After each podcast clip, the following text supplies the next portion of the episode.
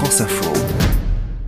France Info Junior Libre, c'est avec vous Cécile Ribocayol et vous recevez cette semaine Jean-Philippe Arouvigno pour euh, son nouveau roman de la série euh, Des gens quelque chose. Les recettes du chef, Histoire des gens quelque chose, sont à lire à partir de 9 ans aux éditions Gallimard Jeunesse. Bonjour Jean-Philippe Arouvigno. Bonjour Cécile. Alors si je compte bien, c'est le huitième livre de la série des gens quelque chose. Elle existe depuis 22 ans maintenant. Elle est inspirée de votre propre histoire. Dans la fratrie des six garçons, vous êtes Jean B, parce que tous les prénoms commencent par Jean.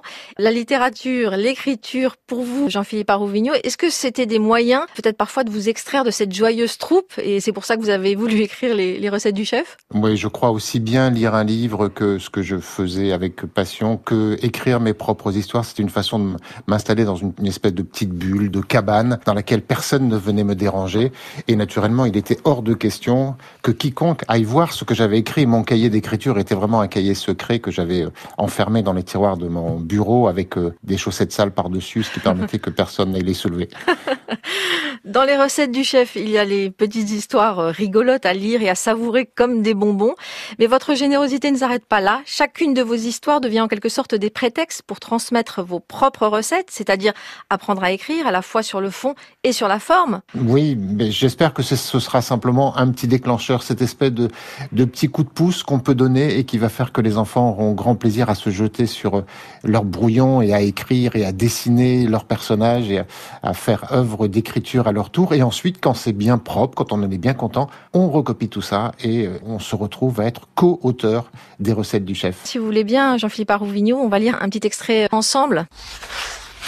Un jour, qu'on se poursuivait en hurlant comme des malades, l'une des flèches de Jean C a failli la toucher en plein front. Heureusement, la flèche avait une ventouse au bout. Elle s'est collée sur la vitre de la cuisine avec un gros plong, juste devant le nez de mamie Jeannette qui faisait la vaisselle. Et ça a sacrément bardé pour son matricule. Qu'est-ce qu'on va faire si on ne peut plus jouer aux cow-boys et aux indiens? Vos devoirs de vacances? A suggéré maman. Ou vous vous ennuyez, a dit papa. C'est très formateur et totalement silencieux.